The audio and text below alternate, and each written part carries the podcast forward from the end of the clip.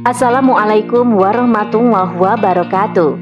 Sahabat podcast Narasi Pos Media, kembali lagi bersama saya, Yeni, kali ini dalam rubrik motivasi. Jodoh tidak akan tertukar oleh Maman El Hakim. A'udzu billahi minasyaitonir rajim. ومن آياته أن خلق لكم من أنفسكم من أنفسكم أزواجا لتسكنوا إليها وجعل بينكم مودة bainakum mawaddatan wa rahmatan inna fi dzalika laayatil liqaumin yatafakkarun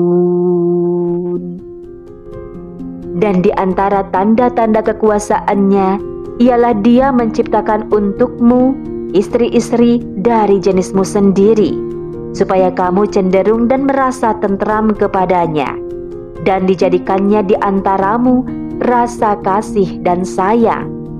Sesungguhnya pada yang demikian itu benar-benar terdapat tanda-tanda bagi kaum yang berfikir. Terjemah Quran Surat Ar-Rum ayat 21 Sepucuk surat undangan pernikahan selalu dihiasi ayat Allah Subhanahu wa Ta'ala dengan maksud bahwa pernikahan adalah aktivitas atau amal yang diizinkan olehnya. Setiap perbuatan apa pun sudah seharusnya bersandarkan pada dalil, yakni berupa hukum yang diberikan Allah Subhanahu wa Ta'ala yang termaktub dalam kalamullah dan sunnah. Permasalahannya, Pencantuman dalil pada surat undangan harusnya bukan sekadar pengingat akan hukum syariat, melainkan pula nasihat untuk dipahami dan diamalkan. Jangan sampai ayat suci tersebut hanya dijadikan aksesoris dengan mengabaikan nilai yang terkandung dalam makna ayat tersebut. Tidak jarang proses pernikahan kenyataannya melanggar tuntunan syariat. Ritual pernikahan yang telah membudaya seperti prawedding tentu menyalahi syariat sebab mereka berinteraksi bahkan bersentuhan ketika berfoto. Perbuatan ini jelas menuju pada aktivitas maksiat. Begitupun pada saat akad nikah dan walimah. Banyak terjadi pelanggaran syariat seperti ikhtilat atau campur baurnya aktivitas lawan jenis. Padahal titik krusial keberkahan pernikahan adalah pada sahnya dan terjaganya nilai-nilai hukum syariat Islam, bukan pada resepsi yang justru menabrak syariat pernikahan. Makna ayat Allah Subhanahu wa taala di pembuka tulisan ini jika disimak lebih dalam menyangkut tujuan dari pernikahan. Tujuan menikah bukan hanya untuk melestarikan keturunan hidup manusia, melainkan juga diraihnya ridho Allah Subhanahu wa taala adanya rasa tentram dan kasih sayang merupakan buah dari pernikahan yang diberkahi dan diridhoi olehnya. Di sini perlu ditegaskan bahwa hanya pernikahan yang didasarkan pada hukum syariat Islam yang akan mampu menggapai makna kebahagiaan yang hakiki. Kebahagiaan yang diwujudkan dengan terlaksananya hukum Allah Subhanahu wa taala di dalam kehidupan rumah tangga harus disadari bahwa berumah tangga merupakan miniatur kehidupan itu sendiri. Saat manusia menemukan jodohnya, ia sebenarnya baru akan menaiki sebuah bahtera menuju lautan yang penuh dengan ujian.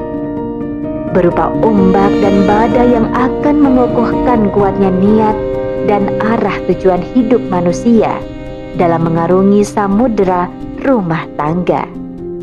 Perkara niat ini sangat penting.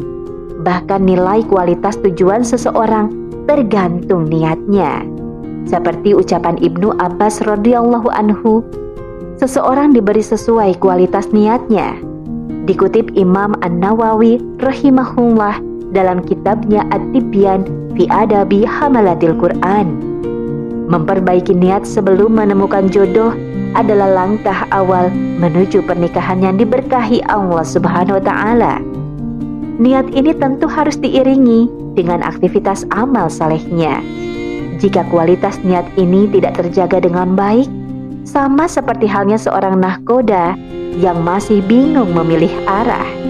Sekalipun jodoh itu sudah diatur oleh Allah Subhanahu wa taala, namun jika masih melalaikan petunjuknya, pasti pernikahannya bukan dalam rangka beribadah, melainkan sekadar pemenuhan gerizah atau naluri syahwat dengan melalaikan hukum syariah. Pernikahan bukan sekadar bertemunya jodoh, melainkan menjalani hukum syariat Allah Subhanahu wa taala itu sendiri yang akan mendatangkan rasa tentram. Mereka yang mendapatkan kelezatan karena syahwatnya terpenuhi namun tidak mengindahkan hukum syariat pernikahan di awal, maka tidak akan pernah tentram hatinya. Sebab dosa ikhtilat, ritual atau adat pernikahan yang tidak sesuai syariat Islam atau bersolek, tabaruj bagi mempelai wanita akan selalu membuatnya merasa gelisah. Masing-masing kita telah dituliskan pasangan hidup atau jodoh di kitab Lauhul Mahfuz milik Allah Azza wa Jalla maka jangan merasa gusar jika belum bertemu jodoh. Kita tidak perlu terjebak pada perkara yang justru membuka pintu kemaksiatan, seperti pacaran dan berinteraksi dengan lawan jenis yang bukan mahram, seperti berholwat sekalipun di tempat umum. Mereka yang mendapatkan jodohnya dalam jalan kemaksiatan tidak akan pernah bertukar dengan mereka yang taat menjaga kehormatan dirinya dan wanita-wanita yang baik adalah untuk laki-laki yang baik, dan laki-laki yang baik adalah untuk wanita-wanita yang baik pula. Mereka yang dituduh itu bersih dari apa yang dituduhkan oleh mereka yang menuduh itu. Bagi mereka, ampunan dan rezeki yang mulia, yakni surga. Terjemah Quran Surat An-Nur ayat 26 jika jodoh yang didapatkan tidak sesuai dengan apa yang diimpikan, boleh jadi karena masih kalah dalam menilai jodoh yang telah disiapkan Allah Subhanahu wa taala. Jodoh itu memang unik. Seringkali yang dikejar-kejar malah menjauh, yang tidak sengaja berjumpa malah mendekat. Yang seakan sudah pasti malah menjadi ragu, yang awalnya diragukan malah menjadi pasti yang selalu diimpikan tak berujung pernikahan, justru yang datang kemudian malah yang jadi bersanding di pelaminan. Jodoh itu rahasia Allah Subhanahu wa taala. Namun kriterianya dapat dipilih. Acuannya tentu bukan hanya pada fisiknya saja, melainkan bagaimana seseorang memahami agamanya dengan benar. Karena kunci kebahagiaan dalam rumah tangga tidak lain karena adanya perasaan bahagia secara fisik atau sakinah, juga mawadah dan rahmah, yaitu nilai rohaniah berupa cinta dan kasih sayang yang ditanam dan dipupuk saat sama-sama menjalani ketaatan kepada hukum Allah Subhanahu wa taala. Ketakwaan individu yang berkumpul dalam ikatan pernikahan yang sesuai syariat akan membentuk keluarga ideologis yang menjadikan dakwah sebagai poros kehidupan rumah tangga dan kehidupan sosial masyarakatnya.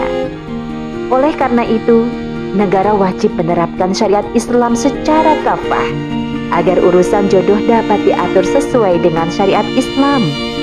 Negara bahkan memfasilitasi serta memberikan pelayanan birokrasi atau pernikahan kepada rakyatnya secara mudah dan murah. Tidak seperti sistem kapitalisme saat ini, urusan pernikahan terkesan ribet, belum lagi dengan biaya pernikahan yang terbilang mahal.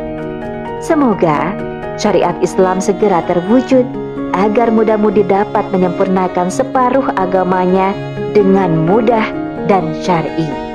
Wallahu a'lam bishawab.